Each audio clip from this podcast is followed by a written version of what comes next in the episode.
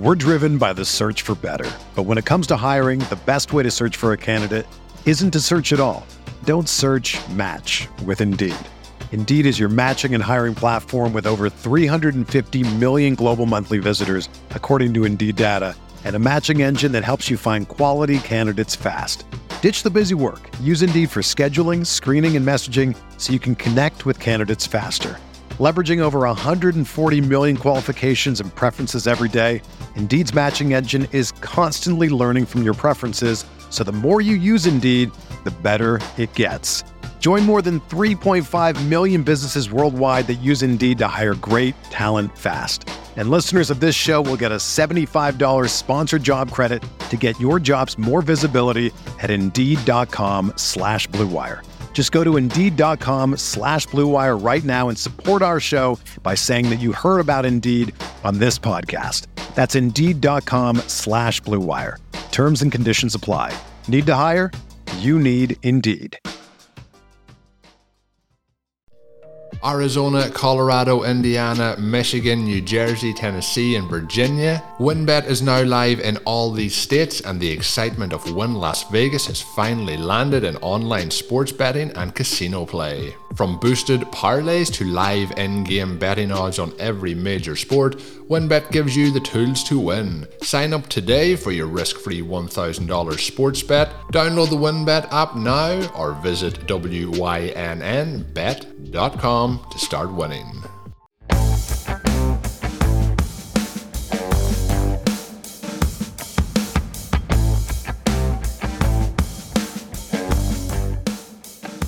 Our biggest takeaways from week five. That's what we're talking about today on Stealing Bananas. I'm Ben Gretch. You can find me on Twitter at yards per Gretch. You can find me at stealing Sig- my Substack at my stealing signal Substack at bengretch.substack.com. Uh, it's a newsletter. That was a great intro. And with me, as always, is Shawn Siegele, who you can find at RotoViz. Shawn, how you doing? Well, we talked last week about how week four was one of the all time greatest fantasy weeks. Uh, I still have plenty to watch yet. We kind of do these in the middle of the day on Sunday when we've got so much that we can never cover it all, and yet there's still plenty to go. Uh, a lot of what's happened so far is is a little bit of a bounce, kind of back in the other direction. We know that some of these things are going to happen. Been a lot of the quarterbacks who had been in some ways turning their careers around. Uh, that didn't go so well in week five, right? We had Sam Darnold, who has really been one of the main stories of the 2021 season. He struggled badly today. The Eagles, who gave up a massive performance last week to Tyreek Hill, uh, they were able to use Darius Slay in a variety of combinations to take away DJ Moore. Sam Darnold had Robbie Anderson uh, free for a long, I mean, 50 plus yard touchdown early he throws the ball back behind him, allows the defender to recover at the last second, come over, get that one. Uh, misses some late sort of third down crucial conversions.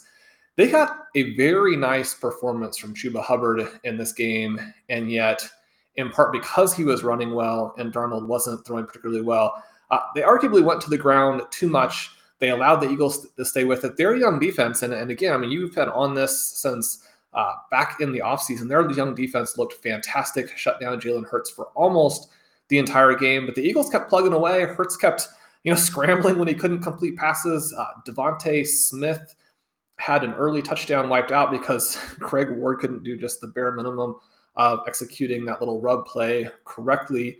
DeVonta Smith looked good. He was maybe the bright spot in this game. If you don't have him, it's going to be hard to get him now.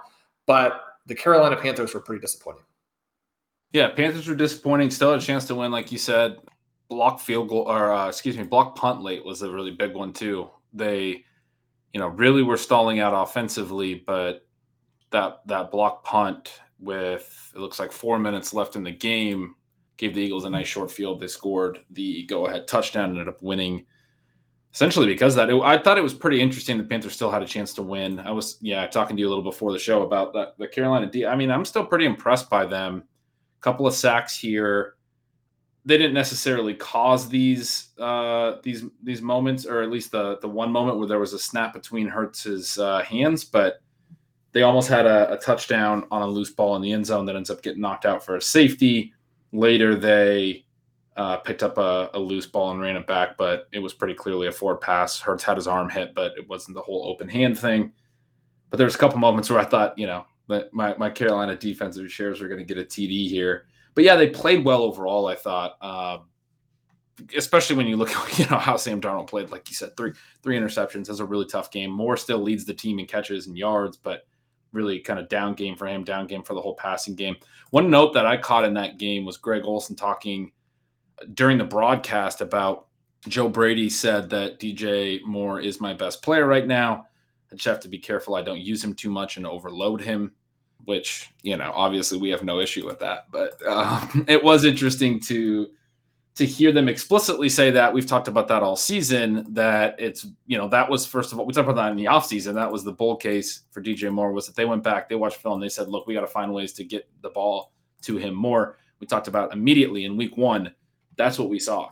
We immediately you know we're like this is going to be the role that dj moore is going to be able to thrive in. They are finding different ways to get him the ball. They see what we see and now they're explicitly saying it. So that's you know to broadcast teams when they have the uh, production meetings before the games. So that's good to know.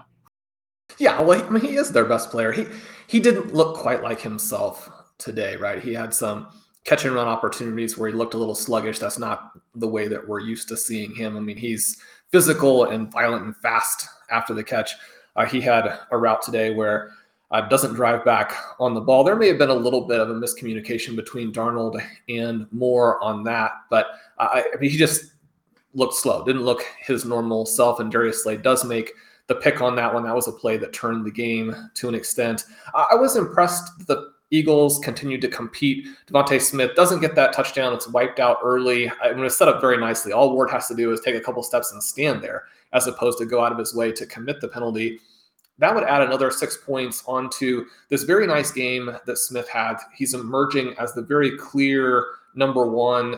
The tight ends were down a little bit in this. Uh, Dallas Goedert actually had a chance to catch the go ahead touchdown. He drops it, and Hurts scores on a scramble just after that to give them the go ahead score. But Smith really looks like the guy here. And even though he's small, even though he goes through some stretches where they're able to take him out of the game, I mean, he he looks fantastic. This was a game and a day in which we saw Ja'Marr Chase do a lot of Ja'Marr Chase kinds of things. I think the contrast almost here was between Smith in the Miami Tampa Bay game, Jaylen Waddle with DeVante Parker out, really had a chance to have a big game, at least from a targets perspective, a volume perspective. Jacoby Brissett struggled a little bit, but Waddle was awful, right? He had numerous chances to make plays, convert first downs. He didn't put a second hand out.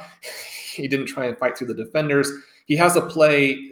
It's in garbage time, so it didn't affect the outcome of the game. But in terms of feeling good about a receiver, I mean, he basically just you know handed an interception to Tampa Bay to let them go in for their their 45th points later. Uh, you know, Mike Evans gets the two fourth quarter touchdowns after he was sort of taken out to that point. Thoughts on Smith versus Waddle here? I mean, Waddle is going to be fine, but this was a pretty disappointing performance. He had some bad drops too. I mean, uh, you know, drops aren't aren't necessarily predictive, but it's funny you highlighted the DeVonta Smith play a couple of times. Waddle had the exact same play. It got called offensive pass interference as well. It was a third down. It was like essentially the exact same play in the red zone. He would have scored a touchdown that would have been nullified, but he just didn't catch it. Like there was there was a pick on that play as well, and he was wide open, and he just come just flat dropped it right through his hands. And so they actually the uh, the Bucs were actually able to decline the penalty. That was I think early in the game, and you know, rather than accept it, I mean, certainly it still would have been a problem. Um, this, yeah, this was the first drive. I just pulled it up. It certainly would have been a problem to have then third and goal from the 15 instead of the five.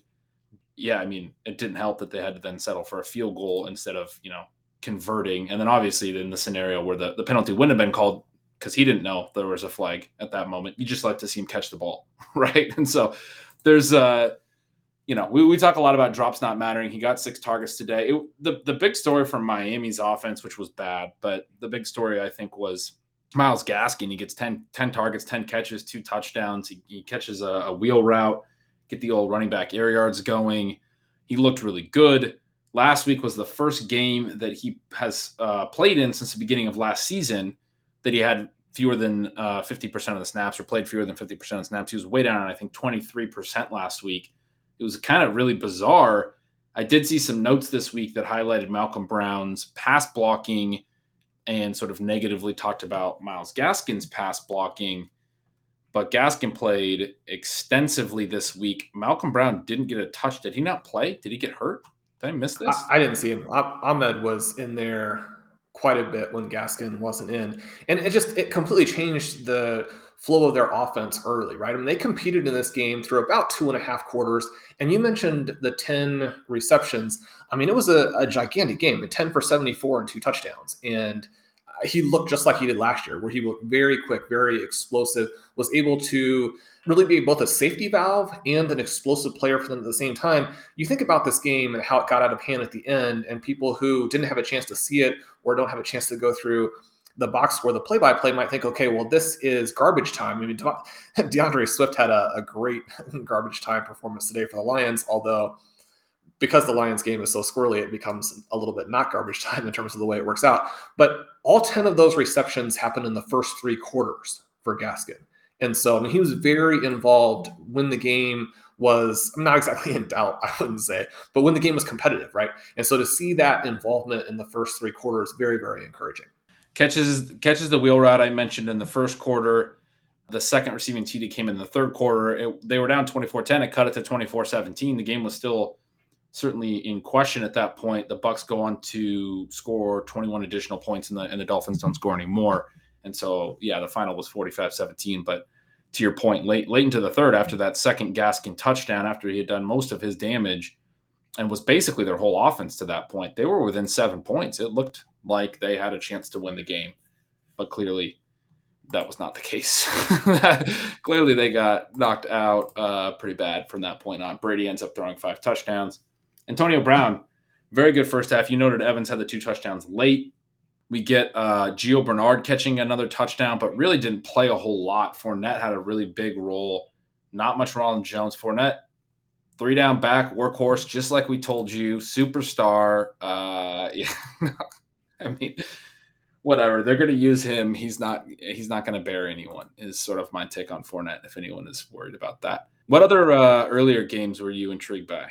Oh, we, we talked a little about Green Bay and Cincinnati before before we we came live.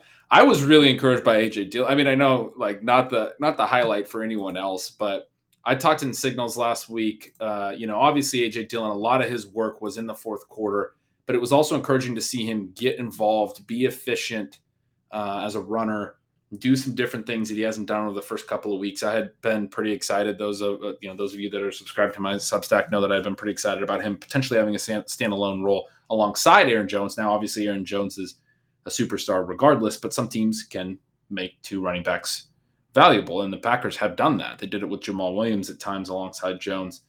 Dillon, I think last week the hope was that okay, maybe he had shown a little bit of a, a, a enough to, to earn a little bit more of a role. He ends up with four catches, and I think all of his were in the first half, and he had a TD on that. His first of the of the year, he gets some carries in the second half. He ends up with eight carries. It's more than he's been you know been getting other than week four. So that was I was really encouraged by that. Really nice to see. the The issue with him, I would say, is an issue that you know, I, I'm going to write about signals this week. I'm seeing with the, in a lot of different places where, you know, we talked last week about Cordarrelle Patterson and how how to think about him, how he's a key part of their offense. He's very clearly one of their, you know, top four best skill position players, potentially, you know, not four, basically in, in the top three, maybe in top two, maybe, you know, so far, really, he's been their most uh, productive player and and teams recognize that. We're, we're in this you know post talent world in in fantasy football analysis somewhat. And and Shawn you've really been banging the drum on actually paying attention to players who are good for a really long time. We've talked about this a lot on the show but everyone wants to focus so heavily on role i talked about it a lot last week on the sunday show. With with patterson it's okay well he's actually a part of the offense. The team cares about that. They're going to continue to find ways to use him and they, they continue to uh, in week five I I was you know I, have been hopeful that AJ Dillon would become part of what the Packers want to do. They're so heavily dependent on Davante Adams in the passing game. They don't really have any other pieces, right? They throw to when MVS is healthy, they throw downfield to him some. He actually looked really good over the first couple weeks before he got hurt. Now that he's out, it's like okay, a few targets to Lazard, a few targets to Tonyan, a few targets to Cobb. There's no one else that's a key part. Obviously, Aaron Jones is a key part of their offense as well But to me, it was like, okay, you know, maybe AJ Dillon can be a key part. The problem I think is like when AJ Dillon's on the field, obviously, like they're, they're using him in the passing game, which is exciting. He, so he's kind of this like in between. I, I can't decide. Part of me, like what what AJ Dillon does well, is not really what the Packers want to do. They want to be fast paced. They want Rodgers to be throwing. Obviously, they want sort of the you know dynamism of of Aaron Jones in there. Obviously, but Dillon has shown, I think, enough that maybe he can play with that and not slow their offense down too much. Anyway, I was kind of playing with him as somebody who's kind of in between that. Is he a part of what they actually want to do of their core offensive philosophy, or is he somebody they go to when the passing game's not working, when they're showing different defensive looks and they're taking what the defense is giving them? And that wouldn't be bad for him necessarily, but that's, I think, probably more along the lines of what we're going to see from Dillon, at least as long as Aaron Jones is healthy. And that's a problem for some, you know, some players. Like we've talked about, like some issues with Clyde Edwards-Helaire. I think that he's a really good example of the type of player that the Chiefs go to because their core offense isn't working in a certain situation or because of a, a, the defensive looks they're getting or whatever. Then they start running the ball. Then they start going to Clyde Edwards-Helaire. But if, the, if they could have their way, if they're playing an inferior opponent, they're going to throw downfield. They're going to throw all over the place. Then maybe they'll go to Clyde Edwards-Helaire in garbage time, right? And run the clock every team's going to run the ball with a big lead, but he's not really a part of what they want to do. They don't want to throw to their running backs in the passing game necessarily, and they don't necessarily want to even have to run. Uh, and again, we're recording this before Sunday Night Football's even started, so don't know what Clyde Edwards-Helaire did this week when I say that, but Dillon is really interesting in, in those regards. That's what I, I don't know. That, those are my thoughts on him this week. Yeah, well, I mean, you have been hammering the idea that he was going, that he could be a receiving back right? And one of the things that we noted a couple times in the zero RB candidates list is that the Packers were also saying that that he looks very, very good running some of these routes. And I feel like you and Colin, my two co-hosts, have been like maybe two of the very highest guys on Dillon. And we saw again today why that's justified, right? You talk about uh, you know Dillon maybe being the guy who does the things that they don't want to do. And I, this game was just so encouraging in terms of how well he actually does fit in because that early touchdown, you can see how useful he is in the red zone and not just as a runner, right? And he's not just the guy who's going to get a carry from the one yard line. And that was a beautiful catch and run. He has the three other receptions. They get him out on the edge on all of those. You think about the way that we've described Dillon, his you know his athletic testing and size just so so similar to Derrick Henry Unfortunately for Dillon, I mean, he's not going to have these 25, 30 carry games where he can really get a, on a roll in the second half and steamroll people. But you think about when Henry really excels, is when the defense starts to wear out, when he can get into the secondary, he can start hitting these guys.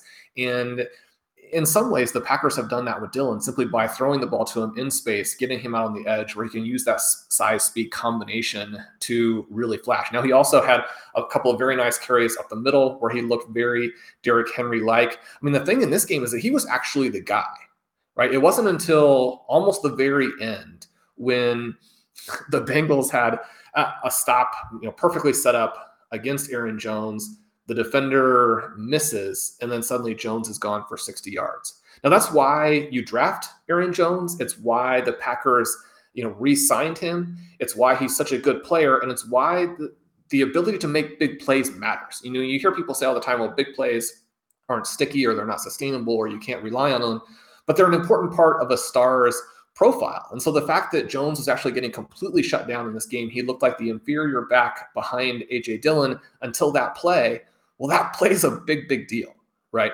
So Aaron Jones has to get credit for that and just how explosive he is. But the thing about this game was, you know, how much Dillon was really showing him up until that point. Yeah, that's. I mean, that's an interesting take. I, I'm. I don't have really. I, I anytime I've talked about Dillon, I've tried to really shy away from saying anything negative about Aaron Jones. I don't really have any sort of concerns about Jones, and I don't think you do either. You're just saying that in this particular game, and it's true for for um, the first few quarters, Dillon was making some plays and, and Jones was, you know, getting bottled up a little bit. But and you mentioned kind of who the guys are they want this offense to be about. I mean, Davante Adams, he was unreal today. And you have again these situations. I mean, all throughout this game, there were plays where all they had to do was not let Davante Adams go for 30 yards, and they would have either stopped a drive, they would have stopped an easy field goal situation. But when you're as good as Davante Adams is, even that can be difficult, right? But as you mentioned, beyond him, it is Aaron Jones and AJ Dillon that they want to be the stars and who are the next most talented guys. And so that that does matter. I mean, Dillon's going to be involved because he's the third most talented guy on this offense. Right, and that's I mean that's that's what I think is really interesting because there are offenses that we talked about this in the offseason. There's haves and have-nots. There's these gaps between offensive philosophies uh, throughout the league. We're we're seeing that so far this year. This is again going to be a part of what I read about in my introduction in, in stealing signals this week, a little sneak peek, but we're seeing teams where the running backs are not. I mean, we saw it with the Bills last year, and it was a weird thing, and we talked about it in weird terms all off season. And we, Shawn, you and I were talking about drafting Zach Moss and Devin Singletary on a lot of teams because they were valued so low. But that was in part because the market was very aware of this weird phenomenon that the Bills running backs did nothing last year, basically. And they were overvaluing that. We we talked about, you know, in our hot take show at the beginning of the year, hey, the Bills running backs are probably going to score more touchdowns this year. But they, they, they're still an afterthought to what that team wants to do offensively because they can use Josh Allen's rushing as essentially their de facto rushing game and then just throw on every down. And then he can, you know, scramble, extend plays, and run. And it, it makes for a really, really dynamic offense. And there's so many more dual threat quarterbacks. There's so many more offenses that are sort of following that uh, template. Now, not all of them look exactly the same, but there are a lot of teams that are not necessarily using their running backs particularly well. Now, week five, not the best example of that. There was a lot of running back scoring, but so far this season, I think, especially with some of the running back injuries and things, we've seen a lot of the the issues with banking on sort of running back ceiling in a lot of scenarios. You know, I, I would say this affects Ezekiel Elliott, who has still looked really good, I think, this year. He's looked better than I expected him to look. This best shape of your life stuff has has actually kind of come to pass in my mind when I watch him play. Yet the, the Cowboys want to be a pass heavy team, and they have this other talented back. And and Zeke and, and Pollard, they get used, but that's not how the Cowboys necessarily want to win games. They they have gone to them in a couple of these matchups recently where teams are, you know, against the Chargers are, are known for taking away the pass, right? Who what was the other one? The Eagles game. Zeke had a very big game. It you know, they were the Eagles were making it tough on Dak. They were getting to him. I think they sacked him four times and Zeke was rolling. The running game was rolling, but that's not what I mean. You watch the Cowboys at all over the last couple of years with Kellen Moore calling plays and Dak Prescott at quarterback. It's not what they want to be. That's not why we were drafting Dak and their receivers and picking up Dalton Schultz as soon as he started showing stuff. This wants to be a passing offense. So a lot of offenses that look like that. So it's interesting in a team like the Packers by comparison, where there are t- there's you know there's the Browns. I with Patterson, I was comparing him to Hunt. The Browns, I mean, honestly, they're they're two key players in their offense are both running backs. Odell Beckham is an afterthought. And you could say it's almost like Davante Adams and Odell Beckham, where Beckham is like the main passing game guy, but he's really not. He's an afterthought, uh, more or less. And the, the two running backs are the key to the way that the the, the offense runs. And, it, and the Packers are sort of a, a version of that, at least. They're, they're certainly going to use their running backs. Rodgers is going to throw passes to the backs they're going to call pass plays, uh, excuse me, run plays. They're not going to, you know, only call passes. And so anyway, I it, Dillon's an interesting one that I'm kind of chewing on. I don't mind having him on some, you know, anchor running back, zero running back, modified zero running back builds, and and needing to start him. I started him in a main event this week. It was great. I was glad I had him in my lineup. He had a great week. You know, it's funny. People love to say when these things happen that nobody actually was playing AJ Dillon. Well, I was playing him in a main event, so take that. and then they say, well, that means your team's terrible. Well, I think the fact that you're starting the receivers you are makes your team terrible. My team has really good receivers, and the fact that AJ Dillon did anything means that I won this week because that's that's what happens when you when you build this way. Ben getting feisty with his zero RB build. And... I'm arguing with nobody. Uh, I'm, I'm arguing with a fake zero RB hater. Then after the break, I want to ask you a little bit more about this game. It was a crazy one with the missed field goals at the end. Did the coaches approach it correctly? We'll be right back. NFL football is finally back, and there's no need to exhaust yourself searching all over the internet to find NFL tickets anymore. Because TickPick, that's T I C K P I C K, is the original no fee ticket site and the only one you'll ever need as your go to for NFL tickets. TickPick got rid of all those awful service fees that other ticket sites charge, which lets them guarantee the best prices on all of their NFL tickets Don't believe it? If you can find better prices for the same seats on another ticket site, TickPick will give you 110% of the difference in the purchase price. One of my bucket list items is certainly to head on over and see my Green Bay Packers over in Green Bay at Lambeau Field. I'm super excited to see how this season plays out for the Packers, whether it's the Packers or any other team that you want to head and get in on the action this season and attend a game. Whether it's a home game for your favourite team or it's on the road, TickPick has you covered. Visit tickpick.com slash rotoviz today and use the promo code rotoviz to save 10% on your first order. So if you're thinking of going to a game this season, don't wait head on over, get those tickets, use the code RotoViz. That is tickpick.com slash RotoViz. We're driven by the search for better. But when it comes to hiring, the best way to search for a candidate isn't to search at all. Don't search match with Indeed. Indeed is your matching and hiring platform with over 350 million global monthly visitors, according to Indeed data, and a matching engine that helps you find quality candidates fast. Ditch the busy work. Use Indeed for scheduling, screening, and messaging so you can connect with candidates faster. Leveraging over 140 million qualifications and preferences every day, Indeed's matching engine is constantly learning from your preferences, so the more you use Indeed, the better it gets. Join more than 3.5 million businesses worldwide that use Indeed to hire great talent fast. And listeners of this show will get a $75 sponsored job credit to get your jobs more visibility at Indeed.com slash BlueWire. Just go to Indeed.com slash BlueWire right now and support our show by saying that you heard about Indeed on this podcast. That's Indeed.com slash BlueWire. Terms and conditions apply. Need to hire? You need Indeed. All right, Ben. After a long run of made field goals from Mason Crosby, he got some pressure from the Bengals, and this one pulled a bunch of kicks wide left. The Bengals tried a 57 yarder. Uh, toward the end of regulation, there they came back in overtime, tried a 49 yarder. This was a little bit of an uncomfortable one. You you see the switch in emotion where the Bengals kicker thinks he has knocked that one down kicked the 57 yarder off the goalpost, and the 49 yard field goal actually hit the flag at the top. So distance I mean, was crazy. Yeah, I mean distance was not an issue here, but on both of these plays, it really looked like the Bengals. I mean, they had opportunities to get closer. Right, or call different styles of play to pick up some more yardage. Now, obviously, they believe in their field goal kicker despite the two misses, he looks like he may be one of these guys who's going to be an elite kicker in the for league a for a long time. Yeah. And so you can understand if he's that good, why they would have gone this route.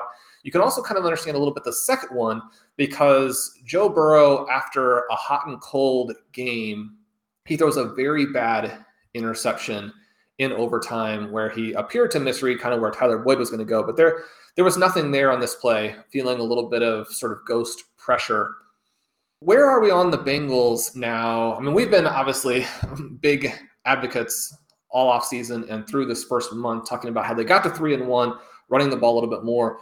One of the things we saw in this one is that the Packers were definitely willing to let them run. These were very soft fronts. You know, I don't have a lot of credibility with Joe Mixon because I've been consistently sort of down on him. I always kind of point that out. I don't want people to think that that I don't know that I've been down on him. But it was interesting in this one because Samaje Perine, if anything, looked a little better. They were out on the field, sort of switching in and out for for Mixon drafters. This had to be pretty uh, scary for a while. It looked like Mixon actually might not play, but then he does get the late touchdown to sort of save his day.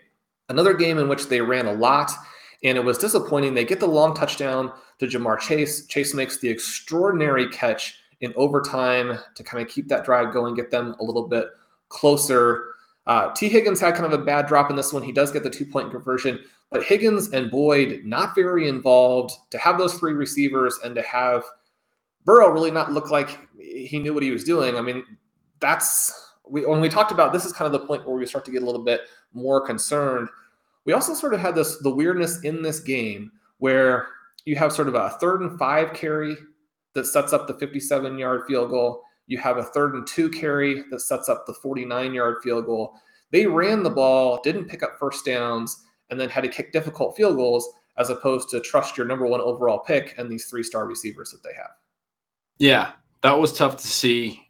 The Packers are a defense that teams have tended to run more against. That that that they aren't good against the, the run, and they sort of ask teams to run the ball. We've known that. We've you know heard that. That's been the narrative on them since last season, and it's helped their defense. Frankly, that they've, they've structured things that way. At the same time, like they're not a dominant pass defense right now, and so you would have liked to see, I think, the the Bengals trust Burrow more. I wrote my notes at one point.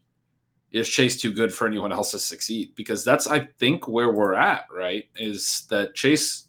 I mean, the the the talking about where they're where the team is at. The first thing we have to acknowledge is that. I mean, I, it really sucks if you think you thought that drops mattered in the in the preseason. I I'm not trying to make you feel worse about that, but it, it does kind of suck because you know last week he finally has a a somewhat reasonable game. He only goes six for 77. He doesn't score for the first time. And then this week he comes right back, has the most yards he's had all year. Uh, it's got to be his highest scoring game. He did have a multi touchdown game, but looking at his stat line, uh, 10, you know, six, six catches, 159 yards in a TD, monster performance. He has been basically elite right out of the jump. And we knew he had that potential. We knew he was that type of prospect and we knew that he had played with Burrow before, and all of those things matter. At the same time, Burrow, part of the reason we were so high on Tee Higgins is Burrow had a real strong connection with Higgins last year, and Higgins has been banged up. He's returning from an injury in this game, does not have a very strong game, does make a nice play on the game tying two point conversion to force uh, overtime, or as an extended play, and he comes. You know, I thought he, he fought for the ball well at the back of the end zone. You know, comes back towards Burrow along the back of the end zone. Burrow ca- catches him over the middle and there's kind of a defender there, and, and Higgins did a pretty good job of being to the ball, or, or, however you want to describe that, but being strong with his hands and all of those things. I I think, you know, I, I wrote that, and then I just right after that I was like, I think it's more so far that it's it's just that Chase has been very efficient, and we see that in these passing games that have multiple good players. Sometimes one of the guys is just you know has the boom game, has the efficient game. Right now, Chase is stringing those together. In this game, I think the story was that Chase was the efficient player. He made that great play that you referenced. He had the 70 yard TD. Every time they went to him, he was making plays. That's phenomenal for Chase, but it also is not something that's going to continue forever. We know that with receivers, there's going to be ups and downs. We also know, again, to to back to the Higgins point and to Boyd, they they have success on their on their resume in the past. I think it's gonna it's to level off quite a bit. I mean, it, it, like compared to you know fantasy scoring to date, I don't think the answer to that question of whether Chase is too good that the other guys can succeed is yes. Uh, I think the bigger storyline again was all of the targets going to those three guys. Perine had five as well. Drew Sample had four. Uh, no one else had more than two. And you know, Boyd only had five, but Higgins ten, uh, seven, Chase ten. We finally see Burrow throw 38 passes and get up there in volume a little yeah, Chase Higgins were, were the top two, and and Boyd was tied for third on the team in targets, which like we've seen this all along, all year. Those three are getting the, the bulk of the targets. There's going to be some games where Chase is not as efficient. The big plays don't hit for whatever reason. Burrow doesn't make a good throw. Chase doesn't bring it in. He's obviously incredibly good, but one of the things with things like the the 70 yard touchdown is that in some respects just limits what they're able to do or the other guys are able to do. Chase makes this great play, but it ends that drive, right? There's no other passing. And then it also puts them in a better scoring situation or score line where they might be more willing to run the ball or, or what have you. And so those big plays, you know, you, you see that sometimes where it just ends up meaning that the other receivers on the team have sort of a down game, right? And so, yeah, I, I think we've just seen a string of really strong efficiency from Chase, more so than the other guys can't also succeed. Now, it, it obviously speaks very well of Chase long term. It does. And the play where he scores that touchdown is a broken play, basically. It was one of these rare plays where the Bengals were actually able to extend the play. He is, you know, 30, 40 yards down the field. He runs from one side of the field to the other getting open for his quarterback. Burrow barely gets it in there. The defender almost knocks that down, but he had to really work to create this play. He actually has another target in the end zone that is about a 40 yard target, vastly underthrown. It's a little disappointing that Chase didn't fight that much for that one. Not that he was going to catch it, but it was a very uh, high likelihood interception kind of play with the situation there. I guess my concern is still a little bit more about Burrow. I think these guys, these three guys, can do it. And one of the things that was disappointing, especially in the second half, where they scored very few fantasy points as a group, is the guys just didn't seem to be open. And if you have those three guys, you should not be in situations where Burrow is dropping back and can't find people. And it was disappointing, I think, from Boyd's perspective. You know, Higgins, I, Higgins is going to be a star too. I mean, those two guys are going to put up a lot of points going forward. But I think there were a lot of points that they left, in part because Burrow didn't play very well, but also because they were. I don't know, tricked is the right word, but like you said, the Packers asked you to run. They ran somewhat effectively, but that also took some of the air out of the clock and it kept them from the chance to use their stars at key moments. You know, when you have basically put the game into the hands of your kicker and Samaje Perine, there's nothing against those guys. I mean, they're they're very good players, right? But you've taken the ball out of the hands of Chase, Higgins, Boyd, those types of players. I do think an encouraging note to kind of leave the Bengals discussion on is that Burrow was aggressive in terms of running early. He actually makes an incredible diving effort for a first down. There were some other quarterbacks today that had first downs they didn't take uh, Burrow didn't actually get there, but he went flying. Also, after the really bad interception, he lays out to make the tackle on the return. And so those things, number one, encouraging from a character perspective. Number two, encouraging from a physical perspective. And he had another one that I sent a tweet about where the the Bengals didn't pick up a free blitzer. I think it was a maybe a nickel cornerback. I think it was a DB. And Burrow had one on one, had Chase one on one on the outside and stepped right down the barrel of a hit, stepped right into it with that injured leg, threw a ball that was a little underthrown. I think it hit the the helmet of the defender. Chase wasn't able to make the play, it went incomplete. But he stepped right to the hit and wore it. I mean, he took a big hit, and that was early in the game. And I was like, okay, like that's that's what we want to see. We want to see that you know the stuff that they were talking about early in camp that people are still worried about that he didn't feel comfortable in the pocket, wasn't stepping into his throws. Like that seems to be behind him. I, I, I feel like that's behind him. This was a tough matchup. I think as we continue on, like I'm not I'm not concerned about Burrow or this passing game. I, I think we're starting to see them open up a little bit more in a tougher game, tougher matchup. He throws more passes. They do run. They're they're running more than we'd like to see still. But um, I do think that as we move forward and continue to move forward, that Burrow looks comfortable enough that I, I'm pretty excited still.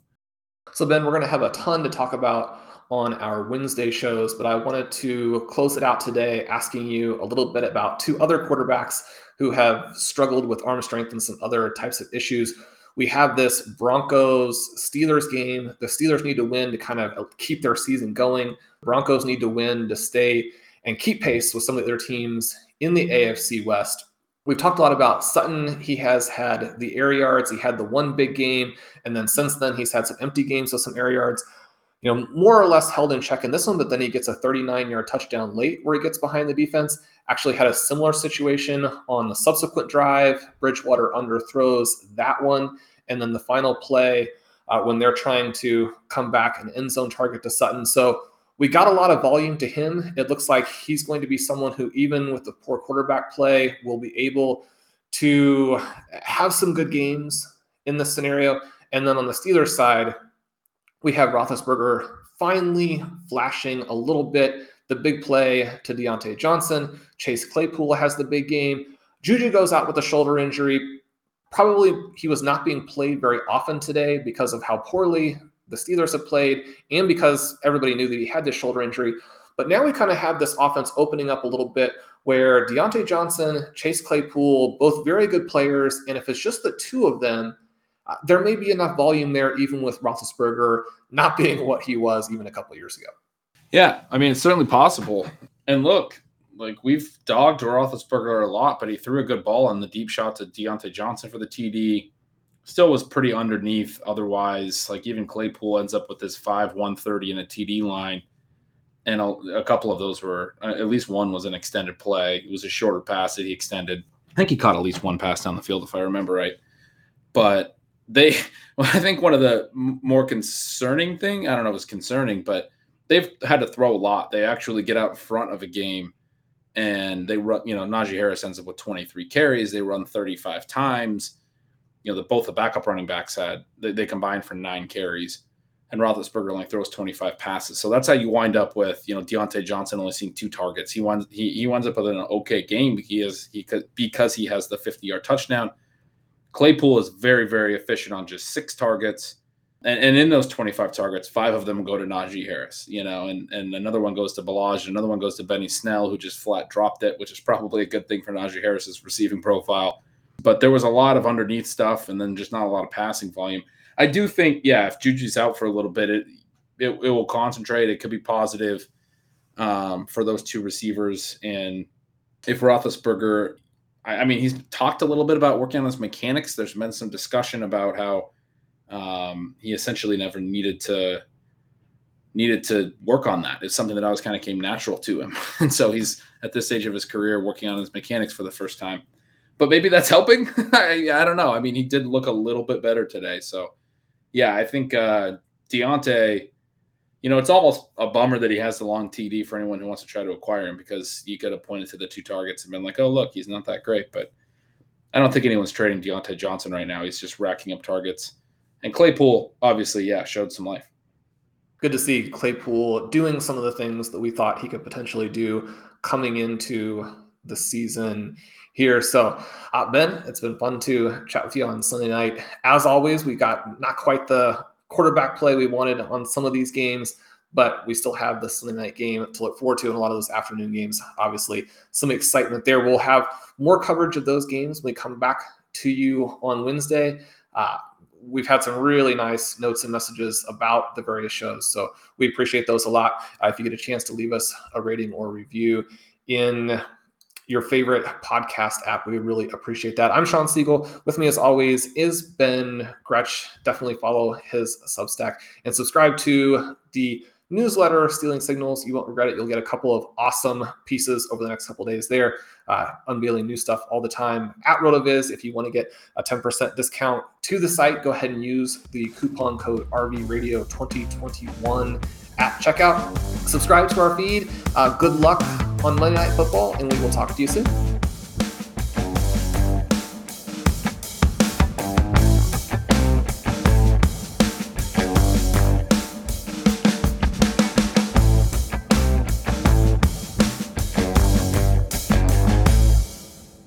Everyone is talking about magnesium. It's all you hear about. But why? What do we know about magnesium? Well, magnesium is the number one mineral that 75% of Americans are deficient in. If you are a woman over 35, magnesium will help you rediscover balance, energy, and vitality. Magnesium supports more than 300 enzymatic reactions in your body, including those involved in hormonal balance. From functional medicine doctors to mental well being and female hormone experts, we all know that magnesium is the one mineral to improve all aspects of well being and health. But which one? Magnesium Breakthrough from Bioptimizers, the trusted choice recommended by leading experts with seven best absorbed forms of magnesium to ensure your body receives the support it needs for overall well being. Go to bioptimizers.com slash balance today and use code BALANCE10 for 10% off. Support your journey to wellness at B-I-O-P-T-I-M-I-Z-E-R-S dot com forward slash balance. Magnesium Breakthrough from Bioptimizers, your foundation to optimal health and vitality.